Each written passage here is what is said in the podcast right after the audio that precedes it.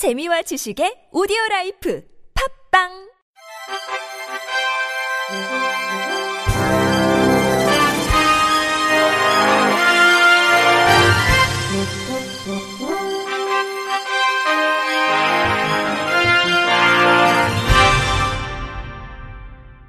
청취자 여러분 안녕하십니까? 12월 4일 월요일 KBIC 뉴스입니다. 교육부가 4일 정부 세종청사에서 특수교육 발전 5개년 계획을 발표했습니다.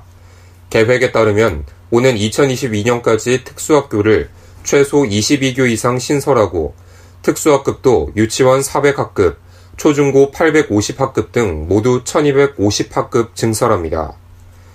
현재 특수학교와 특수학급은 전국에 174개 학교, 1325학급이 운영 중으로 오는 2022년에는 196교, 11,575학급으로 각각 늘릴 예정입니다.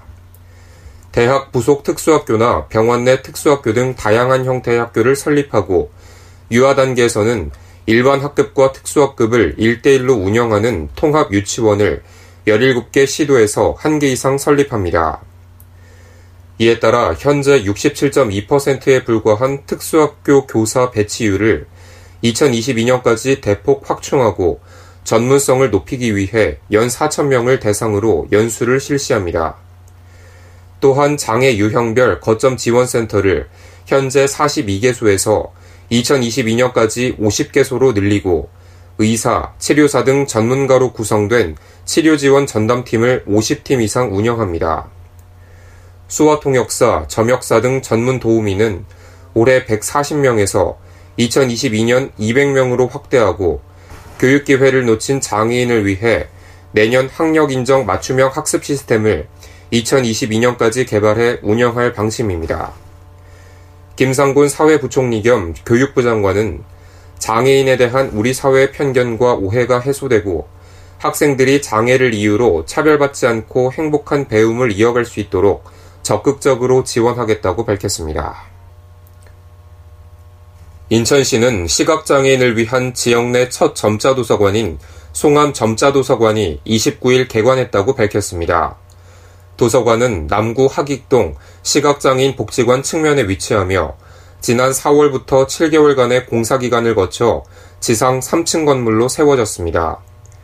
열람실과 점자도서 제작실, 녹음실 등의 시설과 한글 점자의 창안자 송암 박두성 선생을 기리는 송암 박두성 기념 전시실도 갖추고 있습니다.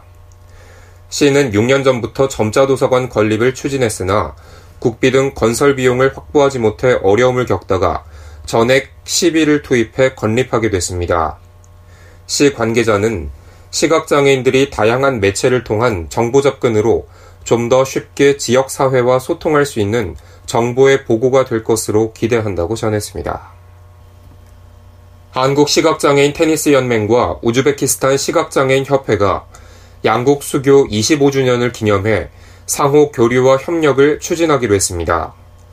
연맹 일행단은 최근 우즈베키스탄 시각장애인 협회를 방문해 압둘라예프 부회장에게 특수 제작된 테니스 라켓 10여 개와 테니스공 세트 등을 전달했습니다.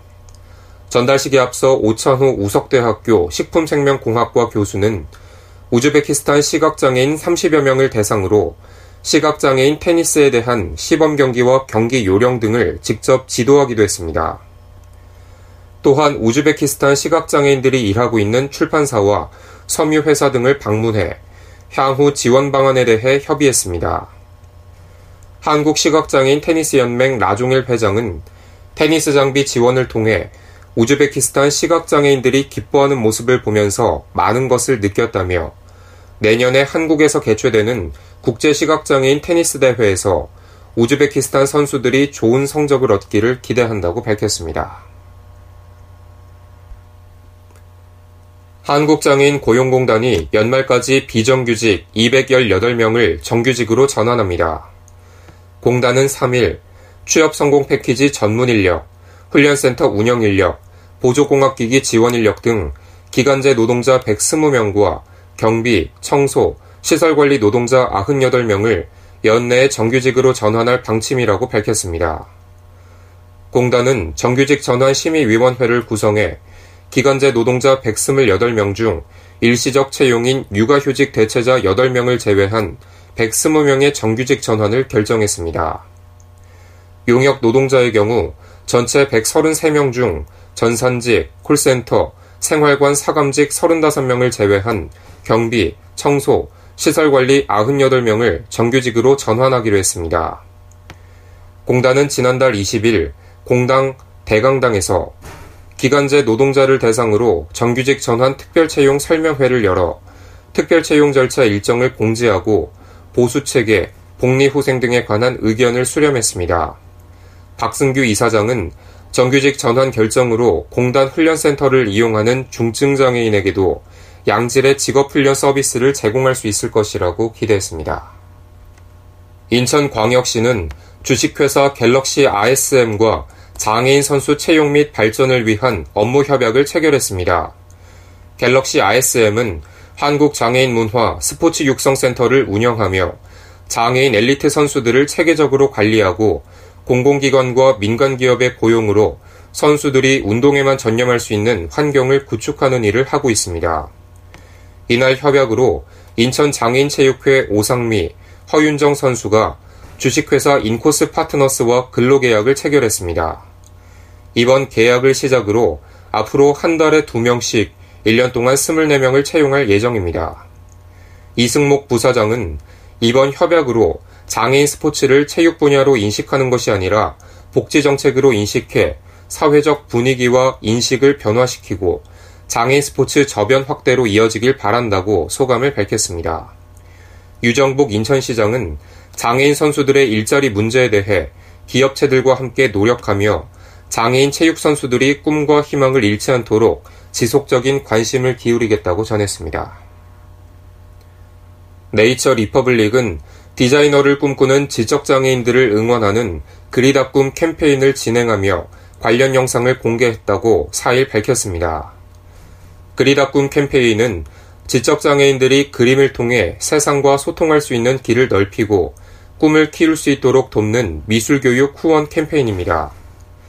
네이처 리퍼블릭은 지난달 사회적 브랜드 키뮤가 함께 선보인 Green Holiday Edition을 계기로 이번 캠페인을 기획하게 됐습니다. 이에 제품 디자이너 김충재와 웹툰 작가 기안84, 모델 박성진, 아티스트 김세동 등 디자인과 예술 관련 셀럽들이 참여했습니다.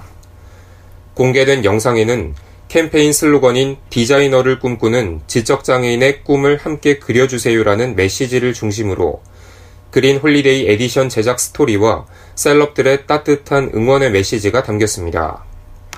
네이처 리퍼블릭은 캠페인 영상 공개와 함께 오는 7일까지 공식 인스타그램과 페이스북에서 이벤트를 진행합니다.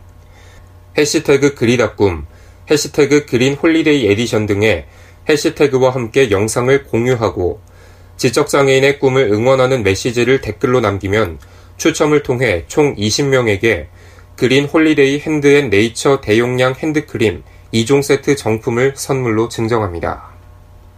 제3회 성남시장배 장애인 생활체육대회가 오는 5일 오전 11시 중원구 성남동 성남실내체육관에서 열립니다. 이번 대회는 시각, 청각, 지체, 지적발달 장애인 548명과 응원단, 일반 시민, 자원봉사자 등 모두 900여 명이 참여할 예정입니다. 정식 종목은 게이트볼, 골프, 론볼, 볼링, 곤볼, 수영, 탁구, 배드민턴 등의 8개이며 flying disc, stacking, 슐런 등 3개 종목의 시범 경기도 열립니다. 태권도는 격파왕, 농구는 자유투왕을 뽑는 이벤트도 진행돼 누구나 즐겁게 참여할 수 있습니다. 종목별 토너먼트 또는 리그전 방식으로 경기를 치른 후 1에서 3위에게 상장, 상품 등을 시상합니다. 끝으로 날씨입니다. 내일 오후부터 중부지방과 전라도에 눈이 오는 곳이 있겠고 경기 남부와 강원 영서 남부, 충청, 전북 등 일부 지역은 다음날 새벽까지 이어지겠습니다. 전국 대부분 지역의 기온이 영하권에 머물러 내린 눈이 쌓이는 곳이 있겠고 내린 눈이 얼어 도로가 미끄러운 곳이 많아 교통안전에 각별히 주의하셔야겠습니다. 예상 적설량은 경기 남부와 충청 2에서 7cm, 서울, 경기 북부, 서해 5도, 전라, 강원 영서 남부 1에서 3cm, 경상 서부 내륙은 1cm 안팎입니다.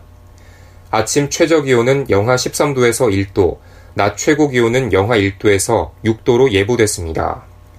바다의 물결은 서해 먼바다에서 2에서 3m, 남해 먼바다 0.5에서 2.5m, 동해 먼바다 1.5에서 4m 높이로 일겠습니다. 이상으로 12월 4일 월요일 KBIC 뉴스를 마칩니다. 지금까지 제작의 안재영, 진행의 김규환이었습니다. 고맙습니다. KBIC